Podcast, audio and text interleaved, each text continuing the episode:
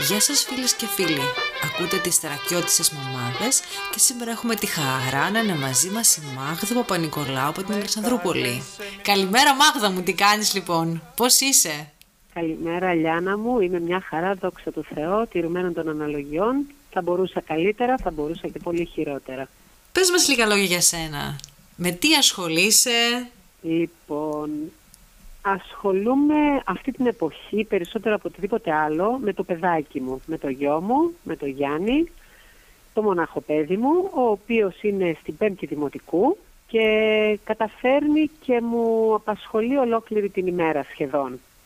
Πέρα όμως από το Γιάννη, ε, είμαι συνειδιοκτήτρια στην επιχείρηση του Σόχο μαζί με τον σύζυγό μου και ένα φίλο μας και προσπαθώ να συμμετέχω όσο μπορώ και σε διάφορες άλλες δραστηριότητες και δράσεις που με ενδιαφέρουν και που αγαπώ.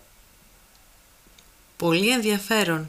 Τι είναι αυτό που σε κάνει να αισθάνεσαι όμορφα; Οι άνθρωποι. Ε, αγαπώ πάρα πολύ τους ανθρώπους και μου αρέσει να συναναστρέφουμε με διαφορετικές προσωπικότητες.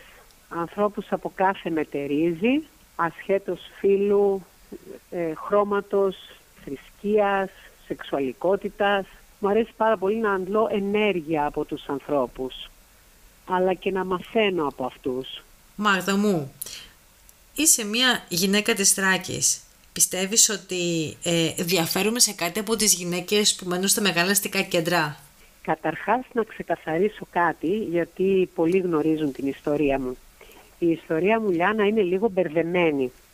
Αλλά θα σου την πω γιατί μου αρέσει να τη λέω και μου αρέσει να τη θυμάμαι, γιατί η ιστορία μου με έφερε εδώ που είμαι σήμερα. Και το σημείο στο οποίο βρίσκομαι σήμερα είναι ακριβώς εκεί που θα ήθελα να είμαι.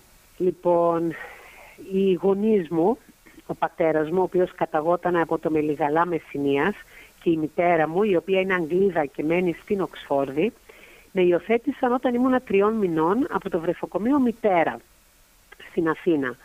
Ε, και κατάφεραν και έμαθαν ότι οι βιολογικοί μου γονείς ε, ήταν ή είναι, δεν τους έχω βρει ποτέ, δεν έχω ασχοληθεί και δεν με ενδιαφέρει αυτή τη στιγμή, και οι δύο είχαν εν πάση περιπτώσει καταγωγή από τη Μεσσηνία. Επομένως βιολογικά είμαι 100% Μεσσίνια. Παρόλα αυτά έχω μεγαλώσει ε, τόσο με τον αγγλικό τρόπο ζωής όσο και με τον ελληνικό. Ήρθαμε στην Αλεξανδρούπολη όταν ήμουνα έξι χρονών και αποστρατεύτηκε ο πατέρας μου από τη χωροφυλακή. Τότε, μέχρι τότε ζούσαμε στη Καβάλα και στη Θεσσαλονίκη.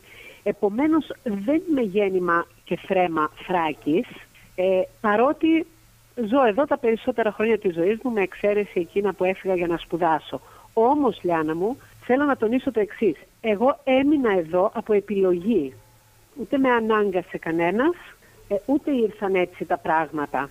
Είχα την επιλογή να φύγω στο εξωτερικό, είχα την επιλογή να φύγω και στα μεγάλα, στη, στην πρωτεύουσα ας πούμε. Εγώ επέλεξα να ζήσω εδώ πέρα γιατί αγαπώ την Αλεξανδρούπολη, αγαπώ τον Εύρο, αγαπώ τη Θράκη. Και πραγματικά όταν με ρωτάνε ε, άνθρωποι τους οποίους γνωρίζω σε άλλα μέρη της Ελλάδος, ε, από πού ήρθε, λέω αμέσως από Αλεξανδρούπολη. Γιατί θεωρώ ότι είμαι από εδώ. Παρ' όλα αυτά, δεν θα σου πω ψέματα, δεν μεγάλωσα με τα ήθη και τα έθιμα της Θράκης, διότι μεγάλωσα με δύο γονείς οι οποίοι δεν κατάγονταν από την Θράκη, ήρθανε σε μεγάλη ηλικία στη Θράκη και επομένως δεν μπόρεσαν να μας μεταλαμπαδεύσουν εμάς τα ήθη και τα έθιμα της περιοχής.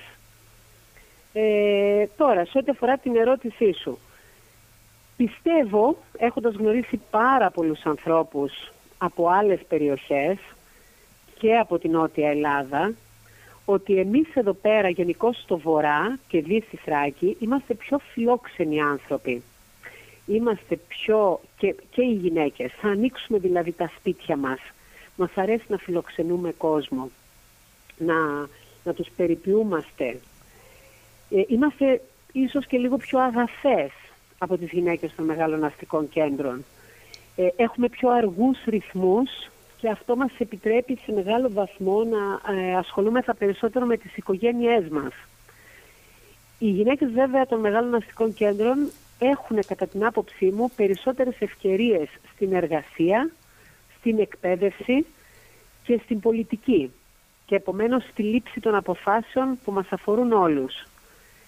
Ε, στα μεγάλα αστικά κέντρα όμως έχουν χαθεί τα ήθη και τα έθιμα, γιατί έχει χαθεί η πρώτη γενιά ανθρώπων που μετακόμισαν σε αυτά. Επομένως, σε αυτό το, σε ό,τι αφορά αυτό, είμαστε πολύ καλύτερα στην επαρχία, γιατί όταν σέβεσαι, εγώ μπορεί να μην τα γνωρίζω όλα τα ήθη και τα έθιμα, αλλά τα τελευταία χρόνια προσπαθώ να τα, να τα μαθαίνω. Ε, όταν ζεις με αυτά, ζεις λίγο πιο ανθρώπινα, κατά την άποψή μου. Και με βρίσκεις και απόλυτα σύμφωνη σε αυτό. Πολύ χαίρομαι. Μαγδα μου, αν μπορούσες με μια μαγική σου κίνηση να αλλάξεις κάτι σε αυτόν τον τόπο για να το βελτιώσεις, τι θα ήταν αυτό; Ε, δεν θα απαντήσω τελείως αυθόρμητα, διότι όπως είπε μία φίλη μου και αισθητικός μου, δεν χρειάζεται όλα να έχουν suspense, μου λέει Μάγδα, σε αυτή τη ζωή. Λοιπόν, θα άλλαζα δύο πράγματα. Το πρώτο είναι οι αθλητικές εγκαταστάσεις της πόλης μας, ε, γιατί ο αθλητισμός βελτιώνει τις ζωές μας και ελκύει κόσμο σε μία πόλη. Βλέπετε ας πούμε τι γίνεται στο Ραγκρίς, που κάθε φορά που το διοργανώνουμε στην πόλη μας, συμμετέχουν άνθρωποι από, και από άλλες πόλεις της ε, Ελλάδας, της Βόρειας Ελλάδας περισσότερο. Ε, επομένως θα κατασκεύαζα, θα βελτίωνα, θα αναβάθμιζα, θα εξυγχρόνιζα τις αθλητικές εγκαταστάσεις μας ε, και την προσβασιμότητα στις αθλητικές εγκαταστάσεις. Είτε αφορά το πώς μπαίνουμε σε αυτές, ή το πώς φτάνουμε σε αυτές κτλ. Το δεύτερο είναι η πρόσβαση στην πόλη μας, αλλά και η προσβασιμότητα αυτής. Η πρόσβαση στην τρίτη πόλη στην Ελλάδα με όλες τις μορφές συγκοινωνίας. Λιάνα μου, μετά την Αθήνα και τη Θεσσαλονίκη, είμαστε η μόνη πόλη που έχει και τις πέντε μορφές συγκοινωνίας. Τρένο, πλοίο, αυτοκίνητο, αεροπλάνο, λεωφορείο. Δηλαδή, σταθμό τρένων, λιμάνι, εγνατία οδός, ε, αεροδρόμιο και, και ε, κτέλ. Λοιπόν, δεν αξιοποιούμε αρκετά χρόνια τώρα αυτό το πλεονέκτημα. Είναι τεράστιο αυτό το πλεονέκτημα, μα καθίσει και το σκεφτεί κανείς. Και αυτό θα φέρει κόσμο στην πόλη μας, στον τόπο μας, στο νομό μας. Δεν αρκούν, ε, παρότι προσωπικά ε, είμαι σύμφωνη με αυτή την κίνηση, για πολλούς λόγους που δεν είναι επί της παρούσης, δεν αρκούν όμως οι Αμερικάνοι και η βάση των Αμερικάνων. Χρειάζεται και άλλα πράγματα αυτή η πόλη. Πρέπει να της δώσουμε ταυτότητα, μια ισχυρή ταυτότητα. Η ταυτότητα που θα της έδινα εγώ είναι αθλη, αθλητικοτουριστική. Προς αυτή την κατεύθυνση δηλαδή θα δούλευα την Αλεξανδρούπολη. Αν μπορούσα όπως λες με ένα μαγικό ραβδάκι να το κάνω. Μάγδα μου, σε ευχαριστούμε πάρα πολύ για το χρόνο που μας αφιέρωσες. Πραγματικά ε, είσαι ένας άνθρωπος αξιοθαύμαστος, αξιαγάπητος, ανοιχτός, λαμπερός. Να σε καλά, ευχαριστώ πάρα πολύ. Δεν θα έλεγα αξιαγάπητος ακριβώς, διότι καμιά φορά, Λιάννα μου, ο αυθορμητισμός μου ε, φέρνει τα αντίθετα αποτελέσματα. Ε, καμιά φορά ε, λέω αυτό που σκέφτομαι αλλά δεν σκέφτομαι ότι πιθανότατα θα πληγώσω τον άλλον με την ειλικρίνειά μου. Και παρότι μεγαλώνω και δυσκολεύομαι όλο και περισσότερο, προσπαθώ να το δουλέψω αυτό σιγά σιγά. Θέλω να πω κάτι σε όλες τις μαμάδες εκεί έξω που μας ακούνε. Είναι πάρα πολύ όμορφο πράγμα να γίνεσαι ή να είσαι μαμά.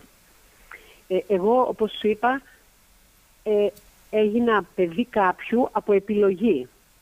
Δηλαδή με διάλεξε κάποιος για να γίνει γονιός μου. Η ίδια ε, ευλογήθηκα ε, με το να γίνω μαμά. Με το να, να, να, να κυοφορήσω ας πούμε. Για μένα είναι ακριβώς το ίδιο πράγμα. Η μαμά είναι μαμά.